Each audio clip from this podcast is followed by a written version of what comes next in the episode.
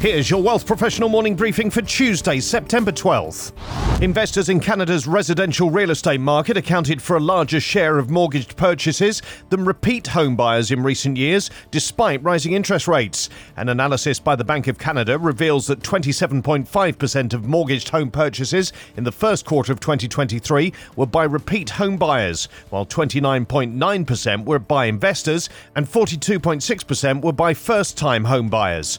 Two years earlier, earlier, the gap between investors and repeat buyers was around 10 percentage points, with investors lagging. However, investors gained ground and overtook repeat buyers in the last quarter of 2022. For the report, investors are considered those who take out a mortgage to buy a property while maintaining a mortgage on another property.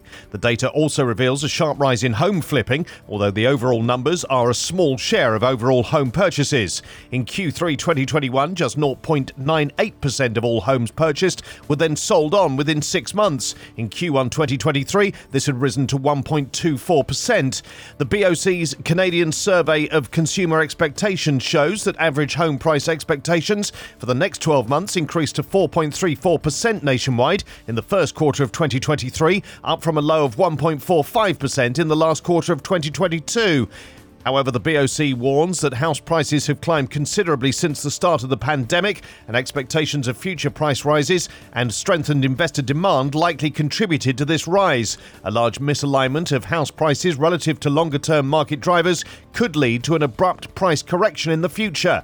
The warnings continue with an analysis of the mortgage debt service ratio, specifically those households with a DSR of more than 25%, which has increased from 12% of all new mortgages in the most recent trough in Q4 2021 to 29% in Q2 2023. However, the loan to income ratio has fallen sharply. In Q4 2021, 25% of households had an LTI over the 450% threshold and were therefore considered the most vulnerable to a financial shock. In Q2 2023, this had dropped to 15%. Indexing data and research firm VettaFi has announced the enhancement of its solutions for asset managers with the acquisition of custom thematic indexing specialist EQM Indexes.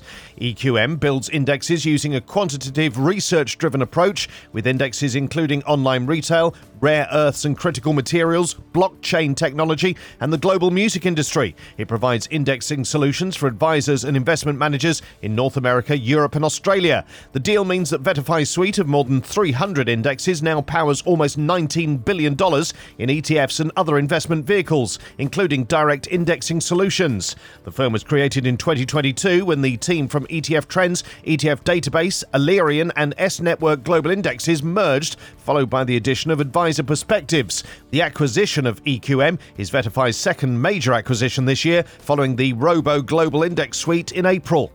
There's a belief that the next generation will come to the workforce with a strong focus on social issues such as diversity and inclusion. But is it the driving force of these young workers? Perhaps not, according to a new survey from employer branding research firm Universum, which asked more than 28,000 Canadian students about their career goals and aspirations, will prioritise salary and future high earnings potential above D&I or gender equality when choosing an employer. Respondents are expecting a starting salary of around $67,000 excluding bonuses and cited future high earnings as the single most important factor when considering where they might work. The research also asked for students' opinions on 200 global employers, with RBC just behind Google and Apple in the top three business and commerce employers.